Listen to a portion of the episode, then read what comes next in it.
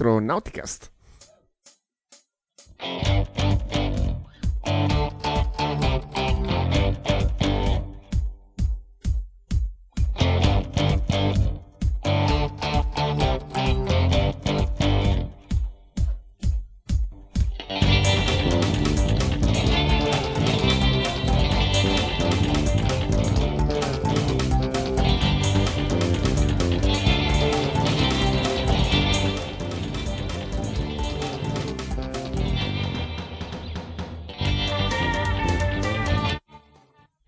Astronautica stagione 15, episodio 7.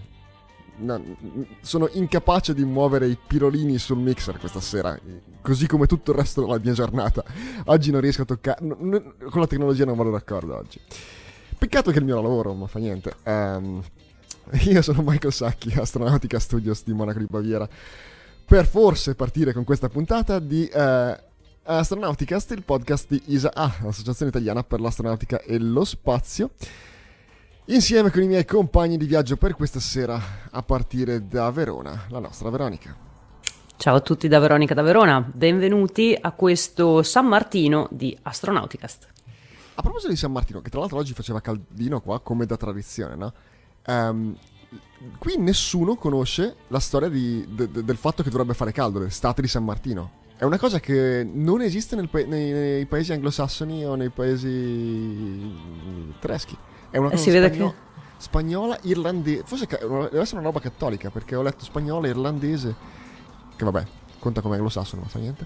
Cioè, Ma c'era caldino lì da te, sì, comunque. Sì, sì, ah. più, più, del solito. Ma ho l'impressione che in certi paesi anglosassoni la primavera non la vedano nemmeno in primavera, quindi. Eh, fosse quello, ma a, a, maggior ragione un po' di speranza. La voce che avete sentito invece era da Milano, Paolo Amoroso. Da Milano vi saluta Paolo Amoroso, nonno Apollo, in questo 11-11-2021, 11 novembre 2021. San Martino per l'appunto, eh, se avete delle domande o commenti, per chi ci segue in diretta c'è come al solito la chat di qualsiasi sistema che utilizzate per seguirci in diretta tra Facebook, YouTube e uh, Twitch o altrimenti Uh, after the fact, il modo migliore è uh, usare Astronauticast su Twitter. Molto uh, bene, questa settimana vedo una scaletta abbastanza ridotta, non perché le cose non siano successe, ma perché è effettivamente difficile, l'abbiamo detto tante volte, stare un po' al passo del, del, um, di tutte le cose che succedono nello spazio. Non è come quando abbiamo cominciato. Astronauticast 15 anni fa. Uh, stando a, alla homepage di astronautinews.it uh, ci sono tante cose. Di James Webb abbiamo parlato tanto, avete parlato tanto un paio di settimane fa, ma c'è stata la fine della missione di uh, Crew 2, un altro lancio di SpaceX che non c'è ancora su astronautinews.it ma che ovviamente avrete di cui ovviamente avrete sentito parlare um, ma uh, c'è anche questa missione che Paolo seleziona sempre sapientemente con um, una, una, un allunaggio privato. No, non privato, vedi che non lo so. Eh, raccontami che cos'è un attimo. Sì, ho, ho, visto la news e non l'ho ancora. Anche privato, nel senso che in questi mesi, in questi ultimi mesi del 2021, stiamo parlando spesso di un uh, programma uh, della NASA che si chiama eh, Commercial Lunar Payload Services è un programma nell'ambito qua, del quale la NASA chiede ad aziende spaziali private, quindi c'è una forte componente privata, di offrire servizi di trasporto di carichi utili verso la Luna, quindi per missioni eh, della NASA. Nell'ambito di questo contratto le aziende, eh, nove ne sono state selezionate, quando vengono scelte per una missione si impegnano a integrare il payload fornito dalla NASA, eh, lanciarlo, quindi portarlo sulla Luna e gestirne le operazioni. La notizia di cui ci occupiamo oggi è che è stato scelto il luogo di atterraggio per un esperimento della NASA che si chiama Prime One e che eh, volerà a bordo di un veicolo eh, privato nell'ambito di, eh, del programma CLPS, quindi Commercial Lunar Payload Services, un lander che si chiama Nova C.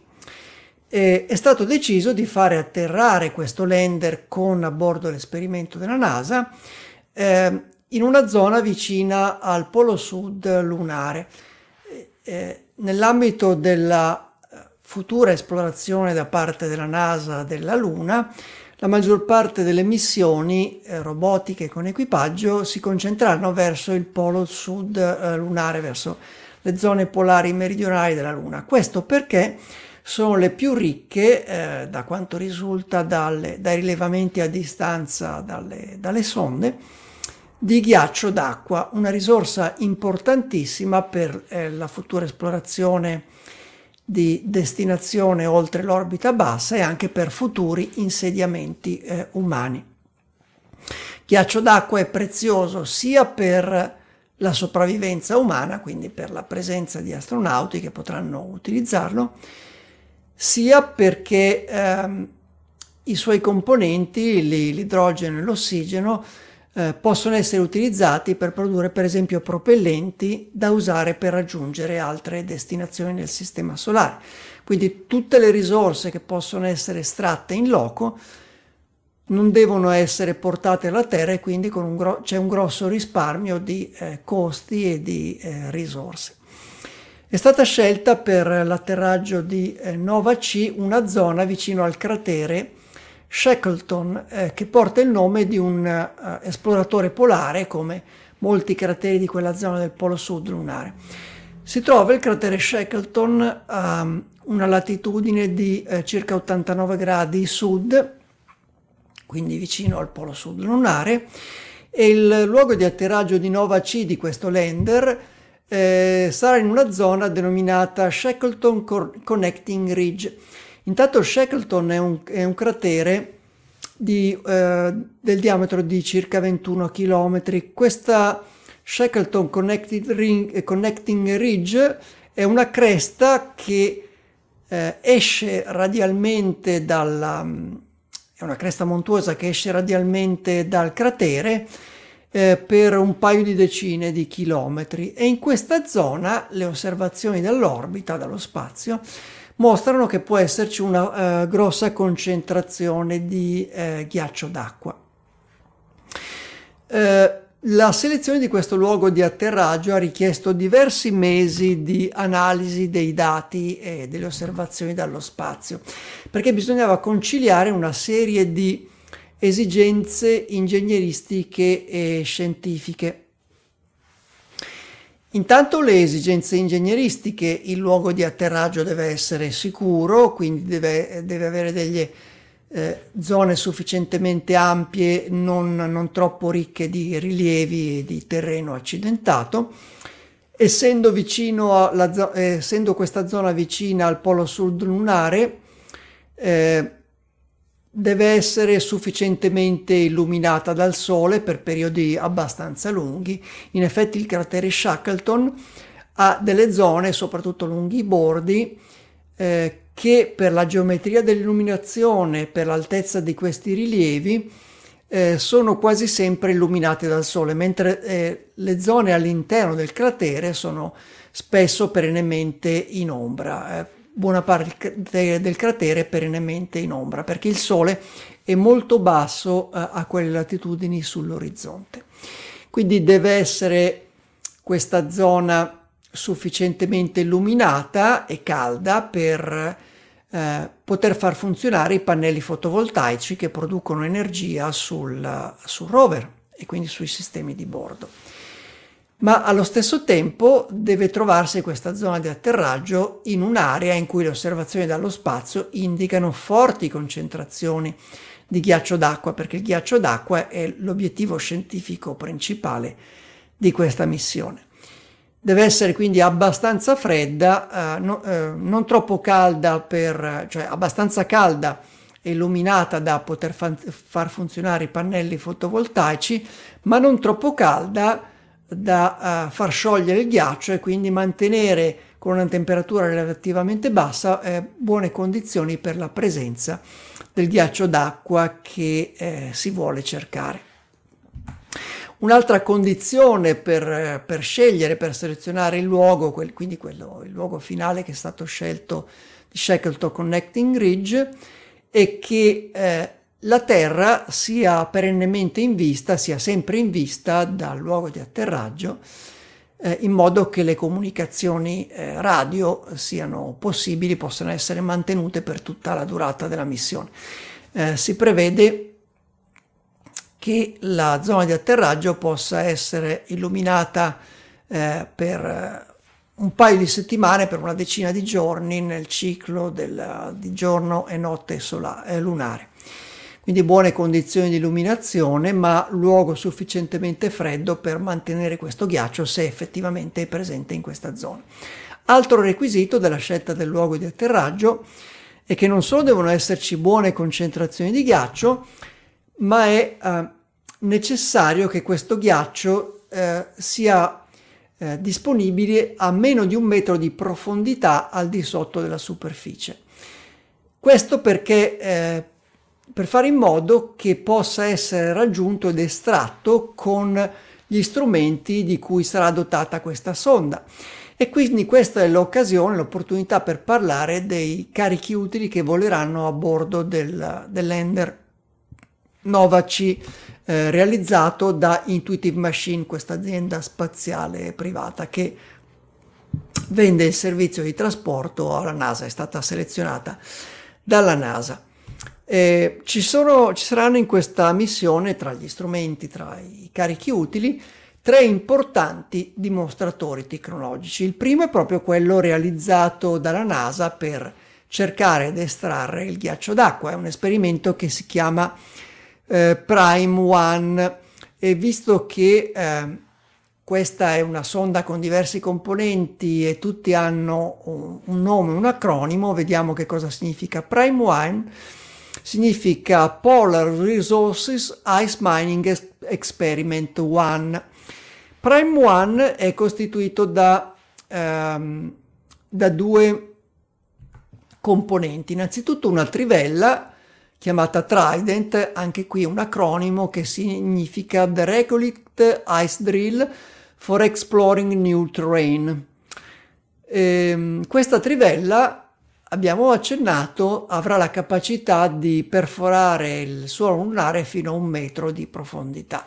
Un compito moderatamente difficile perché anche se i primi 10-20 cm sotto la superficie sono abbastanza friabili perché il suolo lunare è rivestito dalla, po- dalla polvere finissima che si chiama la polvere lunare finissima che si chiama regolite i grani di questa polvere hanno la consistenza del talco, ma dopo i primi 10-20 cm comincia a essere la uh, regolite, la roccia lunare piuttosto compatta e quindi la trivella Trident avrà, uh, avrà un bel lavoro da fare per trivellare e prelevare questo campione.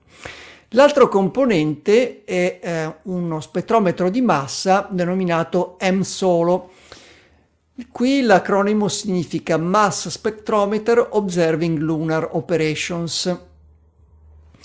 Come agirà questo sistema? La trivella Trident eh, perforerà il suolo, estrarrà un campione lo di- e lo depositerà sulla superficie lunare, quindi all'esterno, dove il, eh, lo spettrometro di massa M solo potrà osservare le sostanze volatili rilasciate dal contatto con eh, di questo campione dell'interno del suolo lunare che verrà esposto alla luce e al calore della superficie e da qui dallo spettrometro di massa si spera di rilevare la presenza di idrogeno ed ossigeno che vengono appunto dal, dal ghiaccio lunare nel, nel sottosuolo.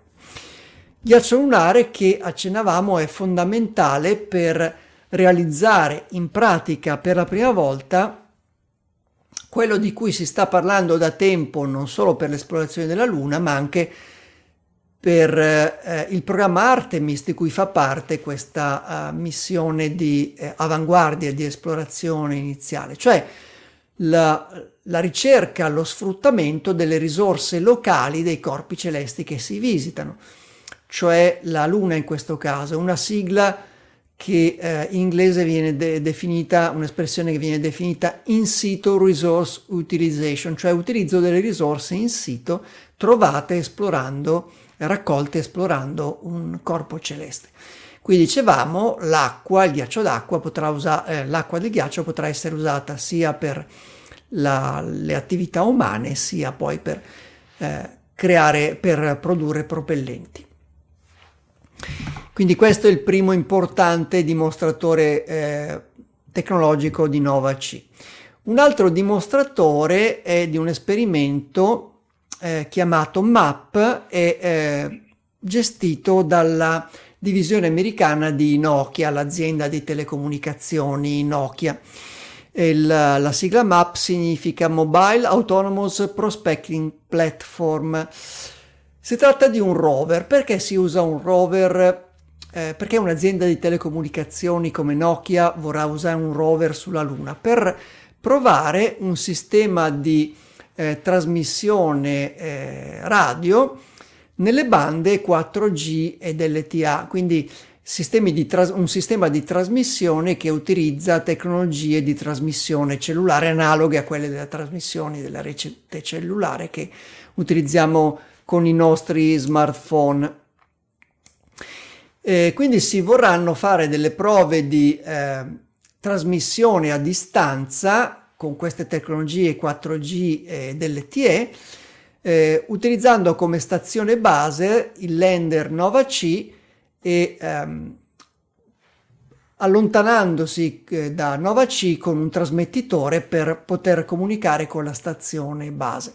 Per allontanarsi eh, si utilizzerà appunto questo piccolo rover, il rover MAP che potrà portare fino a circa un, un chilometro e mezzo dal sito di atterraggio un carico utile di circa 900 grammi, più che sufficiente per questo tipo di eh, comunicazioni perché eh, ricordiamo che un tipico smartphone, anche un tablet, ha un, una massa di alcuni etti e in questa massa eh, può alloggiare tutti i sistemi di, di trasmissione. Quindi ci si allontanerà con questo trasmettitore e comunicando, eh, scambiando, eh, eseguendo trasmissioni radio tra il rover e il, la stazione base sul lander Nova C. Importante anche questa tecnologia per la futura esplorazione lunare umana o robotica perché con queste tecnologie di eh, comunicazione radio si potranno trasmettere non soltanto dati ma anche audio e eh, video in streaming, per esempio per inviare immagini da telecamere un, un, da un luogo di esplorazione, mandarle a una stazione base come può essere un, un lander, questo per le future esplorazioni. Per risparmiare un C'è po' questa un... missione hanno anche pensato invece di trasmettere dati con queste tecnologie 4G, essendo, essendo di Nokia, ehm, si fanno soltanto degli squilli, giusto per risparmiare certo. un po'. Mi hanno, ris- mi hanno, ricordato gli anni 90 sentire parlare di Nokia. E magari il rover sarà blu anche come il Nokia 3310. E sarà indistruttibile. Sarà sicuramente ma troppo, ma troppo pesante per essere lanciato su rover.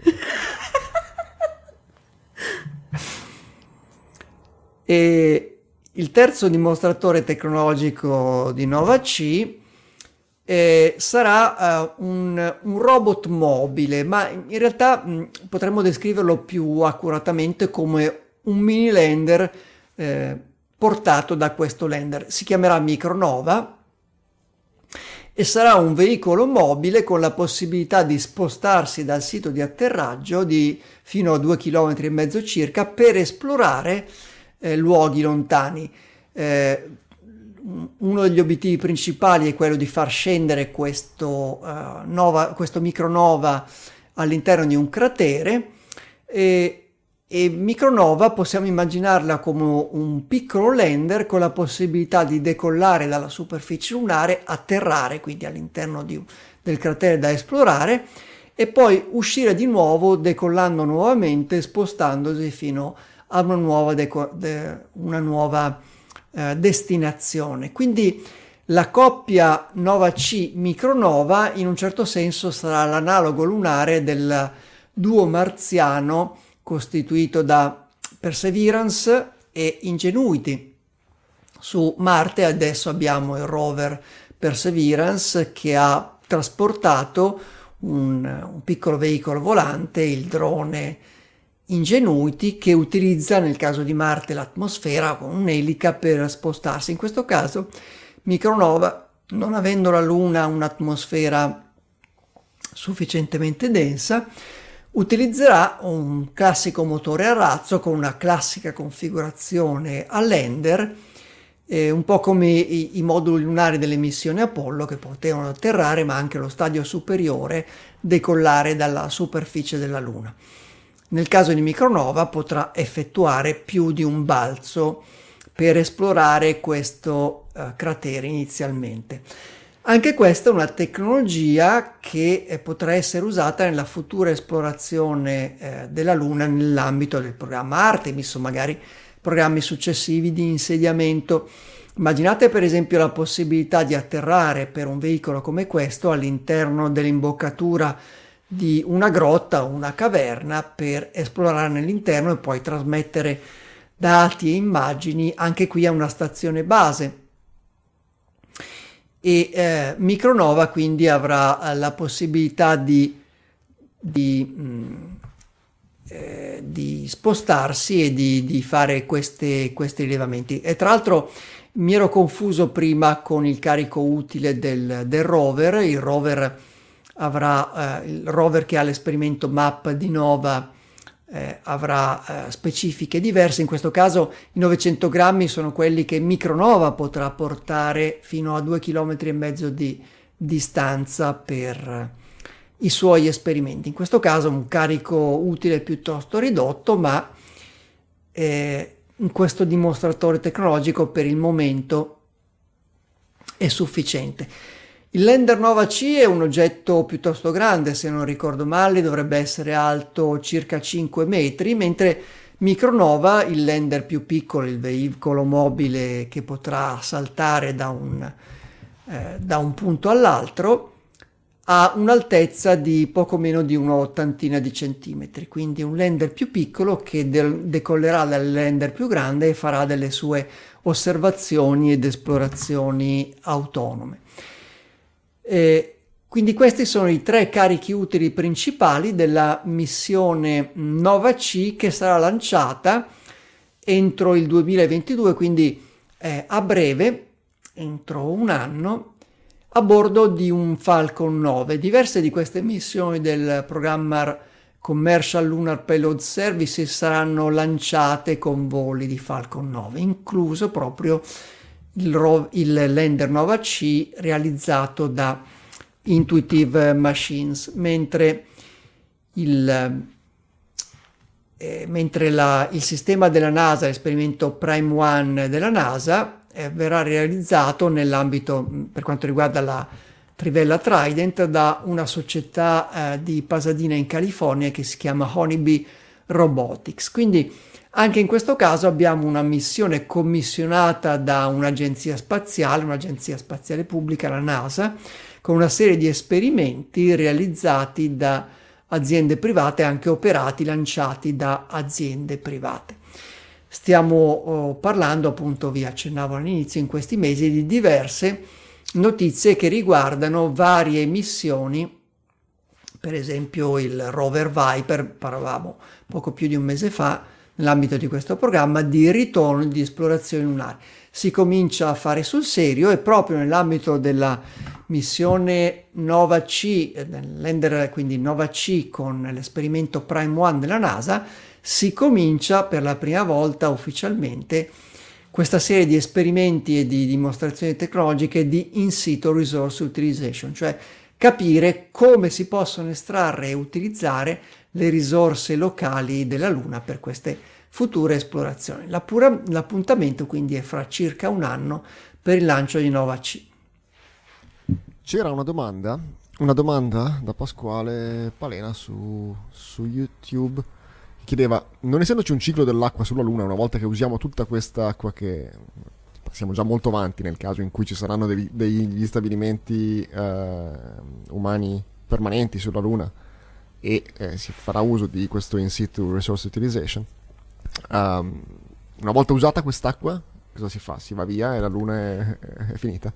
Uh, in realtà, anche se non c'è un ciclo dell'acqua tradizionale, c'è un, un accumulo, un ricambio di, di, questo ghiaccio d'acqua su ritmi nell'ambito di tempi molto lunghi perché Ricordiamo che sebbene una parte di questo ghiaccio possa venire per esempio da impatti di comete nella storia dell'evoluzione geologica della Luna, una parte dei costituenti, per esempio l'idrogeno, eh, viene dal, dal, vento solare, dall'attività solare, quindi il vento solare che investe continuamente la Luna fa rimanere una parte, la Luna è in grado di catturare una parte di questo idrogeno che viene dall'attività solare e nelle condizioni adatte, quindi zone polari con uh, poco illuminate, con temperature basse, può conservarsi. Ma immagino che i ritmi di consumo umani possano essere molto maggiori eh, della capacità della Luna di ricostituire questo, queste riserve di ghiaccio. Quindi il limite sarà la, la coscienza umana, la consapevolezza ambientale che non possiamo portarne via troppo. Sì, ma c'è da dire un'altra cosa, che um, quello che tu chiami il ciclo dell'acqua sulla Terra, di fatto è un sistema di riciclo dell'acqua, la, uh, l'acqua di, di scarico di, di, di, rifiuto che uh, noi mettiamo nei fiumi, prima o poi rientra nel ciclo e ci ritorna indietro come, come acqua um, pulita, acqua dolce da qualche altra parte, no? in, in, scale uh, temporali compatibili con l'uomo. Eh, ovviamente tutto questo co- correttamente, come dici tu, sulla Luna non c'è, ma non è detto che ci serva, perché eh, è qui la, la, la, parte innovativa di questa missione, la parte eh, di frontiera, è estrarre il, il ghiaccio e, e l'acqua dalla, dalla, Luna. Quello non è ancora stato fatto, non è ancora stato dimostrato. Ma quello che invece è stato dimostrato ed è già eh, attuato da parecchio tempo è avere un, un ciclo quasi chiuso dell'acqua, e quello ce l'abbiamo sulla stazione spaziale eh, internazionale, oltre a, a una, una, miriade di esperimenti, esperimenti a terra, dove ehm, la stazione spaziale non è completamente indipendente dal punto di vista dell'acqua. L'acqua deve continuamente essere eh, inviata sulla stazione spaziale per eh, rabboccare il, il, ciclo dell'acqua chiuso, che dovrebbe essere chiuso, ma non lo è completamente, ma lo è, eh, adesso non so dirti dei numeri, ma lo è eh, a un livello molto molto alto l'acqua va appunto soltanto rabboccata, non va riportata quella che è stata consumata, ma soltanto uh, sostituita quella che è stata persa in una piccola percentuale rispetto al, all'utilizzo. Quindi ci sono dei sistemi di, di riciclo della, um, dell'acqua da, dal, dai rifiuti umani o dalla, dalla, uh, dalla umidità atmosferica che, che c'è nel, nel, nel volume abitabile della stazione spaziale che eh, viene ri- riutilizzata per il consumo uh, degli astronauti, per il raffreddamento dei, dei, dei sistemi. È, è, un ciclo dell'acqua artificiale, ma un ciclo dell'acqua. E direi che se eh, dovessimo occupare la Luna in maniera uh, più o meno permanente, avremmo un ciclo molto simile uh, implementato nei sistemi nella, nella in qualunque... Uh, mi viene stabilimento, non è la parola giusta, in qualunque... Uh, insediamento. Insediamento, grazie Paolo, che avremo sulla Luna e, e, quindi ci sarà semplicemente da sfruttare le risorse lunari per rabboccare le inefficienze di questo ciclo che non è completamente chiuso e chissà che a un certo punto lo si, lo si renda praticamente chiuso. ovviamente nei limiti della, della, della fattibilità termodinamica. Mike, c'è un'altra domanda in chat e incuriosiva anche a me il video. Se puoi tornare per favore al video, quello della trivella. Perché c'è Christian che chiede cosa spruzza eh, quell'ugello che vediamo accanto alla trivella, se serve a raffreddare la trivella. Eh, secondo me quella è una luce. È lo spettrometro, lo spettrometro penso. Allora, lo spettrometro, ok. E, ma quindi la trivella... Di la trivella ehm, estrae la regolite e poi la appoggia lì a fianco, cioè non ha uno sì. strumento che la accoglie, giusto? Corretto? No, non ha un, un laboratorio di analisi, la butta sulla superficie eh, da cui lo spettrometro fa un'analisi a distanza, è un po' come eh, gli spettrometri che eh, fanno queste analisi dall'orbita, non toccano direttamente in un laboratorio il campione, ma eh, nel, trovandosi lì vicino, eh, a distanza di poche decine di centimetri, eh, potrà fare direttamente misure da, delle sostanze liberate dalle, dalle, sostanze volatili liberate da questo campione che esposte alla luce e al calore solare cominceranno a, a, a uscire da questo campione e quindi a essere rivelate allo spettrometro. Ah, capito. Sì, eh, l'abbiamo già detto, ma giusto per ripetere, questo, uh, questa estrazione di, di, di, acqua e di ghiaccio dal, dal sottosuolo lunare non è al momento per l'utilizzo, è soltanto per vedere che riusciamo a tirarne fuori un po' sì. e vedere che, che tipo di, di, di, qualità ha, che, che, che, caratteristiche ha. È tutto propedeutico a un, a un, a un, un impiego futuro. Poi oltre allo spettrometro M solo, lì non visibile nel video, c'è un altro componente che si chiama Yan solo. che eh, eh, volevo dire qualcosa sui 12 parsec, ma non mi viene in mente niente. Ah, non ero pronto. Ah, allora, come dicevo, una settimana abbastanza uh, leggera dal punto di vista di notizie in formato ufficiale eh, su Astronauticast questo significa che siamo già arrivati al, al, all'interludio dove ringraziamo i nostri articolisti. Quello di questa settimana abbiamo, uh, di cui abbiamo discusso adesso è stato scritto da Luca Frigerio, quindi grazie Luca per aver rimpinguato astronautinews.it di notizie così che sappiamo di cosa parlare nel mio caso sappiamo di cosa commentare mentre la leggo, mentre parlo ne parla, ma um, eh, grazie al, lavoro degli articolisti, astronautinews.it è una delle punte di diamante di ISAA. ISAA, l'Associazione Italiana per l'Astronautica allo Spazio, è quello che tiene insieme il podcast, eh, il forum astronautico.it, il sito di news, tutte le cose che vedete qui sotto, in questa barra che stavo pensando prima di dover fare un, diventare un po' più piccola.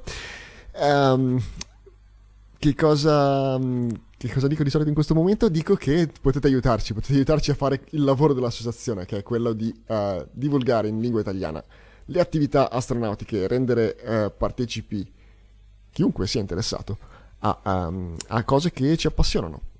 Il modo migliore per aiutarci è di fare il nostro gioco, ovvero di uh, diffondere i nostri contenuti, come questo articolo su astronautinews.it, mandandolo ai vostri amici, esponendo accidentalmente i vostri amici ai, vostri, ai nostri contenuti uh, fate effettivamente il nostro gioco.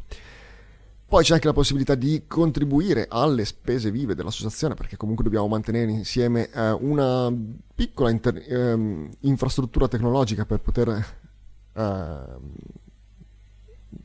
arrivare a voi live al giovedì sera, ma anche a tenere in piedi i vari siti web dell'associazione e per quello potete utilizzare i vari bottoncini gialli su isa.it.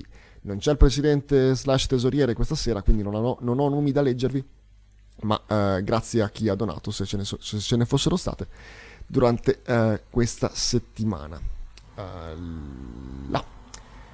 E se le donazioni saranno particolarmente importanti, ci darete anche la possibilità di licenziarci dai nostri posti di lavoro e di fare il live dei lanci che avvengono alle tre di notte.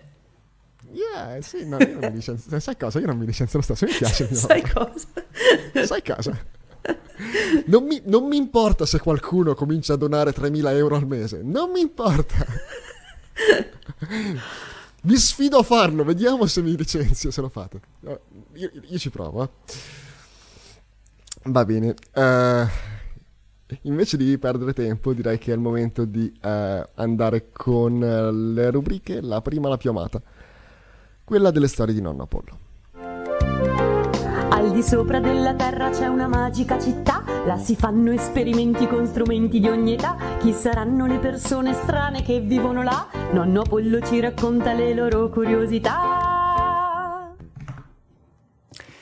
Quando pensiamo alle esplorazioni spaziali ci vengono in mente tecnologie avanzatissime, soprattutto per quanto riguarda le tecnologie informatiche e di elaborazione dei dati. Ma soprattutto nella prima parte, agli inizi dell'esplorazione dello spazio, eh, le tecnologie di elaborazione informatica sono state spesso affiancate dall'elaborazione manuale, quindi dall'uso di carta e penna e qualche volta anche dall'olio di gomito. E in alcuni casi queste tecnologie di elaborazione manuale hanno mm, consentito ai team di missione di affrontare degli, degli imprevisti eh, occorsi nell'ambito delle loro missioni, eh, nel caso delle, dei lanci che stavano e delle missioni che stavano seguendo. Ricordiamo allora due di questi episodi, il primo dei quali eh, risale al 1960 Il 3 novembre del 1960 la NASA lanciò il satellite Explorer 8. Si trattava di un satellite geofisico per lo studio della ionosfera. In particolare fra gli obiettivi di questo eh, satellite, di questa missione, c'era lo studio degli elettroni della ionosfera di cui si volevano misurare proprietà come la distribuzione nello spazio e nel tempo, nella ionosfera intorno alla Terra, ma anche altre proprietà come la densità, la, la temperatura, eh, la densità degli elettroni, la temperatura degli elettroni, la, la loro concentrazione nel plasma e altre proprietà eh, di, di, dal punto di vista elettromagnetico.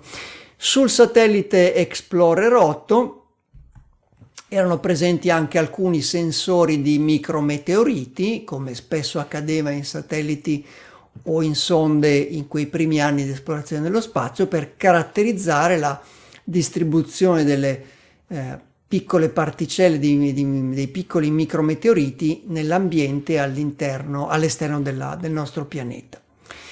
Eh, questo satellite aveva una struttura e una progettazione particolare perché dovendo eseguire delle misure mm, molto delicate, molto precise su varie proprietà degli elettroni del plasma, non era dotato di pannelli fotovoltaici per la, l'alimentazione elettrica, ma disponeva di una batteria per evitare le interferenze eh, che avrebbero potuto esserci dagli elettroni prodotti dal funzionamento dei pannelli fotovoltaici. Quindi a bordo di Explorer 8 era installata una batteria che eh, dava un'autonomia pianificata di circa eh, due mesi per questo satellite. Il satellite venne lanciato il 3 di novembre del 1960 e circa tre settimane dopo, il 27 di dicembre, un'avaria alla batteria del satellite eh, mise il team di missioni in difficoltà perché i, i dati telemetrici non erano in una forma direttamente utilizzabile per le elaborazioni automatiche successive. Quindi il, il team di missione eh, si mise ad elaborare manualmente questi, questi dati, ad effettuare manualmente i calcoli utilizzando metodi più tradizionali come la carta e la penna. Un altro di questi casi riguarda una missione storica e molto più conosciuta, quella di Mariner 4, che il 14 luglio del 1965 diventò il primo oggetto eh, costruito dall'uomo a sorvolare il pianeta Marte e a trasmettere immagini ravvicinate a altre misure scientifiche di fondamentale importanza per conoscere il pianeta Marte. Su eh, Mariner 4 era stato installato un componente importante, cruciale per la raccolta di dati scientifici come il registratore a nastro, ma l'unità montata su Mariner 4 non era un'unità principale, ma era un'unità di riserva che era stata monda- montata su questa sonda. E c'era preoccupazione sul, per il funzionamento di questo registratore a nastro C'erano diversi indizi che davano preoccupazioni. Innanzitutto, eh, alcuni mesi prima era stata persa la sonda gemella Mariner 3 che, eh, di cui si erano persi i contatti dopo che eh, si ipotizza eh, un, non fosse riuscita a separarsi correttamente dal lanciatore oppure non, non si fosse separato correttamente lo, lo, scudo protettivo, quindi il fairing protettivo della sonda. Quindi il, il team di missione aveva perso una sonda gemella e in più la telemetria di Mariner 4 raccolta in, in prossimità del, del, sorvolo di Marte, quindi poco prima del sorvolo di Marte, aveva dato degli indizi di possibile malfunzionamento del registratore nastro, un componente cruciale per registrare le misure raccolte dalla sonda e poi ritrasmetterle a terra e, in modo che potesse essere ricevuta uh, dal team di missione. E quindi la preoccupazione principale è che i dati rimandati dal registratore, letti dal registratore e trasmessi a terra, potessero essere corrotti eh, per il cattivo funzionamento del registratore. Serviva quindi un modo per confrontare le immagini che sarebbero state inviate dalla sonda con quello che ci si aspettava eh, effettivamente. E allora, in attesa che eh, la prima immagine a colori trasmessa dalla sonda venisse elaborata automaticamente dai computer, un processo che avrebbe eh, richiesto diverse ore, il team di missione cercò di verificare indipendentemente la qualità dei dati. Allora il team di missione stampò su delle eh, strisce di carta i dati numerici dei dati grezzi, i dati grezzi numerici che eh, costituivano queste, questa prima immagine e eh, li colorarono a mano con un codice associando a degli intervalli numerici un colore da un set di pastelli eh, che erano stati acquistati da un negozio di grafica della zona. Quindi si utilizzarono questi pastelli colorando le strisce di carta e montandole insieme una accanto all'altra. Immaginate ogni striscia di carta che rappresenta una colonna di pixel della matrice rettangolare dell'immagine. In, mm, mettete una accanto all'altra queste colonne di, di numeri e uh, potete costruire l'immagine che eh, i tecnici, in quel caso il team di missione, ingegneri di Mariner 4, misero insieme per confrontare il dato dell'immagine, il dato grezzo dell'immagine con l'immagine poi che sarebbe arrivata sui loro schermi. Il confronto tra quello che vedevano sugli schermi e l'immagine che avevano pazientemente colorato con i pastelli, eh, diede un, una buona somiglianza con quello che ci si aspettava e quindi si capì che il registratore a nastro stava funzionando correttamente. Quindi in questo caso, più che l'elaborazione manuale, l'olio di gomito del team degli ingegneri di questa missione aiutò a eh, capi- ad avere più fiducia nei dati che stavano arrivando co- così preziosi da Marte, le prime immagini che arrivavano da Marte. Anche per questo episodio è tutto e l'appuntamento è la prossima storia di Nonno Apollo.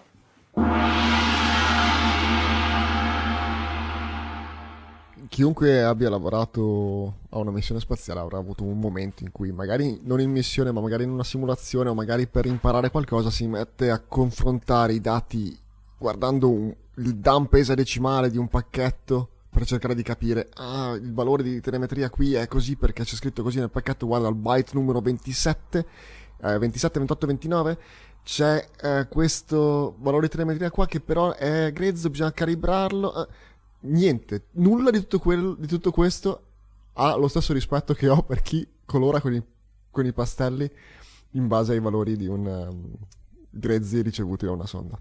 Wow, non la sapevo questa storia, grazie Paolo. Non lo sapevo quasi nessuna delle storie di Nonno Apollo. E per quello che è la, la uh, rubrica più amata. Nemmeno Nonno Apollo le sa spesso prima di informarsi, di curiosare nei cassetti della storia. da Faber-Castell 4 dice Pasquale Palena in... sì mm-hmm. molto bene no no ma che, che, che, sto- che storia letteralmente ok cosa abbiamo adesso abbiamo uh, i link della settimana e, oh, ok sono i due che ho messo qualche settimana fa ma poi la settimana scorsa non c'ero Uh, in realtà sono è uno di quei link in cui uh, è difficile comunicare esattamente che cosa voglio farvi vedere. Allora, ho deciso di, comp- di, di, no, di affittare, perché non l'ho comprato, una, un, un, Oculus, Oculus Quest, che è uno di quei cosi per, il tre, per il, la realtà virtuale, no? Un visore. Sono, so, sono, piuttosto late to the party, perché è una roba che non è effettivamente nuova, ma non, non mi ci ero mai messo. Ho avuto modo di provarlo in alcuni, in alcuni contesti, ma per pochi minuti.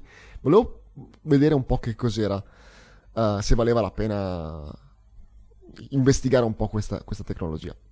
Ovviamente la prima cosa che ho cercato uh, eh, si, si, è trattata di um, contenuti spaziali e ce ne sono due che uh, sono disponibili sull'Oculus Store. Oculus è un, un, brand di Facebook, non supporto Facebook, ma eh, in questo caso devo dire che è, è un simpatico giocattolo, è divertente.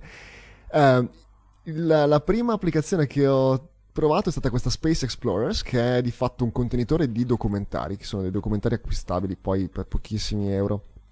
Eh, ce ne sono soltanto due eh, disponibili al momento, più due molto brevi, ma ne verranno rilasciati altri. Uh, ne ho visti un paio adesso, quelli della, sulla stazione spaziale. Vi vorrei far vedere qualche, qualche, qualche video, ma non, non, non, rende l'idea. Cioè, vedete un video all'interno della stazione spaziale come li vediamo sempre. Ma um, in questa mezz'ora di, uh, per, per, ognuno di questi, di questi, video vi trovate all'interno della stazione spaziale grazie a um, una telecamera fatta così. Questa è una foto della telecamera per chi ci sta guardando in video che um, è stata lanciata a bordo della stazione spaziale, qui la vediamo in un, in un simulatore a terra, che cattura semplicemente in 3D uh, eh, una, una, sfera a 360 gradi intorno alla, alla, telecamera. E quindi l'idea è che nel vostro visore voi vi, vi trovate come se, fosse, come se foste nella stazione spaziale nel punto in cui questa, questa videocamera è stata, è stata posta. Mi rendo conto che sto spiegando con un sacco di parole un concetto molto semplice che probabilmente avete già chiaro ma eh, è perché in realtà quello che vorrei provare a fare è darvi un'idea di come ci si sente a guardarsi intorno a, nella stazione spaziale con questo, um, con questo dispositivo. La cosa che, che um, avrete magari visto già delle immagini tridimensionali della stazione spaziale che danno un'idea della dimensione della, degli ambienti. Uh, vedere un video e, un, e, la possibilità di guardarsi intorno in alto, in basso, senza, senza scontrarsi contro i, i, i bordi della, del, dell'immagine dà un altro salto di qualità perché si, si, veramente ci si, dà, ci si, rende conto delle dimensioni delle cose, tant'è vero che a volte pensavo, no, questa cosa non può essere così, così grande, non può essere fatta così, e cercavo dei riferimenti. È un po' difficile trovare riferimenti all'interno della stazione spaziale eh, con cui possiamo essere completamente ehm, familiari per, per, per ricalibrare il nostro cervello e avere un'idea di cosa stiamo guardando ma fortunatamente ci sono delle persone a bordo e ci sono dei, dei, degli oggetti comuni come dei laptop. E, ehm, a parte quando um, le cose sono molto vicine e per qualche motivo il mio cervello, una cosa molto vicina, magari su, nel bordo dell'inquadratura, immaginate una telecamera messa così uh, all'interno di un, di, una, di un boccaporto è molto vicina ai, ai, bordi. Se c'è un oggetto appoggiato sui bordi della, del, del boccaporto, eh, lo vedrete molto vicino nell'immagine. In quel caso il mio cervello mi diceva questo è un, è un laptop gigante, mi immaginavo un laptop di, di un metro di, di, di, lato. Ma a parte quello, qualsiasi cosa oltre un certo, una certa distanza dalla telecamera è perfetta e vi, vi potrete veramente immaginare di essere a bordo della, della stazione spaziale non, non, vi consiglio di prendere un, un, giocattolo del genere soltanto per questo, ma se vi capita di provarlo, eh, questa è una delle esperienze che dovete fare. Al di là del contenuto de, de, de, dei documentari, che sono molto interessanti, comunque sono, sono narrati da, da, vari astronauti che erano a bordo negli ultimi due o tre anni, mi pare. Mi pare che i documentari siano stati girati tra il 2019 e il 2020. Um, al di là del contenuto che è interessante, sono molto personali, molto, molto umani. Uh, semplicemente le, passerete le ore a guardarvi intorno, rivedrete come, come, ho fatto io due o tre volte i, i, documentari, semplicemente perché a un certo punto non ascoltate quello che viene detto, guardate, guardate in giro negli angoli della stazione spaziale. Il uh, secondo... Um... Mike, scusa, tu gli Oculus li hai noleggiati, giusto? Uh, sì, uh, perché non, non, non, volevo investire. Costa, costa penso ah. sui 300, 300, euro, no, 350 euro. No, non, volevo, non so se è una roba che, che, che poi continuerei ad usare. Però qua, non so se c'è in Italia un servizio simile, qua ci sono dei, dei siti dove, dove puoi affittare praticamente della tecnologia un laptop, un telefono. Eh, se lo tieni per tanto tempo vai a spendere ovviamente di più del valore dell'oggetto, ma per brevi periodi questo mi pare che lo puoi avere per 30 euro al mese. Non voglio fare la pubblicità del, del sito anche perché non è, non è disponibile in Italia. È, è, un'opzione se volete provare una cosa per un po'. Eh, io ho provato a dare un occhio per vedere se in Italia ci sono dei, dei negozi o dei servizi del genere, ma non li ho visti. Se qualcuno conosce, eh, io cioè, sono interessata per un mesetto. Ah, cavoli, sarebbe eh, carino. Eh, se, non sbaglio, per un mesetto volevano 50 euro. Che Vabbè, facciamo due settimane. Eh, no, mi, pare minimo un mese. Ma um, un facciamo un quarto d'ora. Più, più, tempo lo tieni, ovviamente più ti avvicini al prezzo dell'oggetto, di fatto. No? Uh-huh. Uh, mi pare che, che, questo fossero 30 euro al mese, l'ho preso per tre mesi, quindi erano 30 euro al mese, se lo tenevo per tre mesi c'era uno sconto per il primo, per il primo uh, affitto che fai, quindi alla fine non costa tanto per provare. Appunto è, un, è una prova. Non mettetelo al sole. Eh, l'ho, l'ho, lasciato sul divano a casa dei suoceri e è entrato il sole per un 5 minuti. L'ho lasciato al sole 5 minuti e adesso ho una macchia nel, nel campo visivo permanente ehm, sono assicurati quando li, quando li, comprate, quando li affittate così non dovete pagare le riparazioni. Pagate il 10% delle riparazioni se lo rompete, ma vabbè.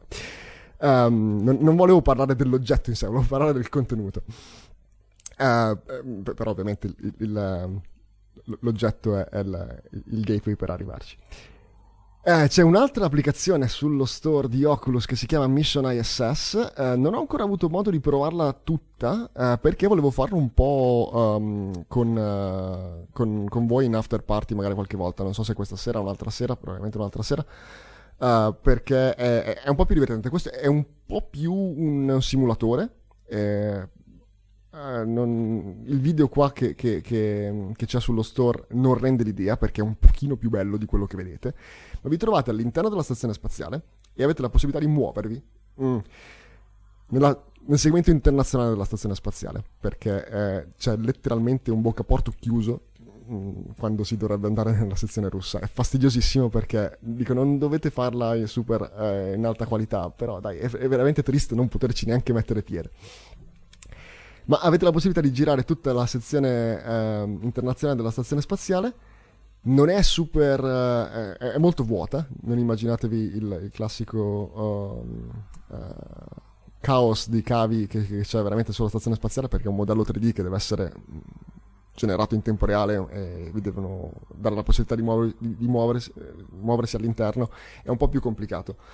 Um, anche qui è quello che si porta a casa è un'idea di dimensione. Si, si ha una, un'idea della, della, dimensione degli ambienti, ancora, ancora più chiaramente di, di, de, del, del, documentario di prima, perché, vabbè, perché, perché è un modello tridimensionale. Avete la possibilità di, ad esempio, andare in cupola, che è molto più piccola di quello che vi aspettate. Uh, almeno Così l'ho, percepita io. Nel, ecco, è una di quelle cose che nel documentario sembra enorme perché mettono questa, questa telecamera all'interno di cupola e le finestre sono vicinissime e, e sembrano giganti. Ma col, um, co, con il simulatore avete un'idea di, di più del fatto che, che, non è così grande. Um, vorrei poter comunicare questa, questa, questa, sensazione di dimensione, che è ovviamente la, la prima cosa che, che, arriva guardando una cosa in, in, in 3D, no? Um, poi c'è anche la possibilità di manovrare il braccio robotico della stazione spaziale con il, i controlli della, della, di, del Canadarm che sono molto molto realistici. Avete il, uno, un comando per la traslazione e un comando per la rotazione, esattamente come sulla, sulla stazione spaziale.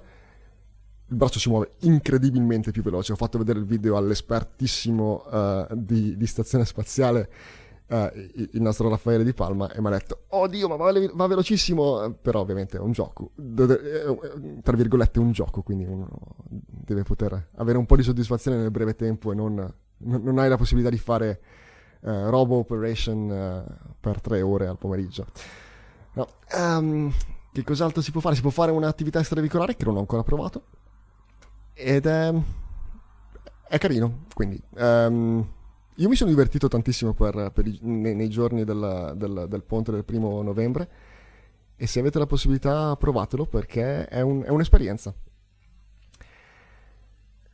Questo è quanto.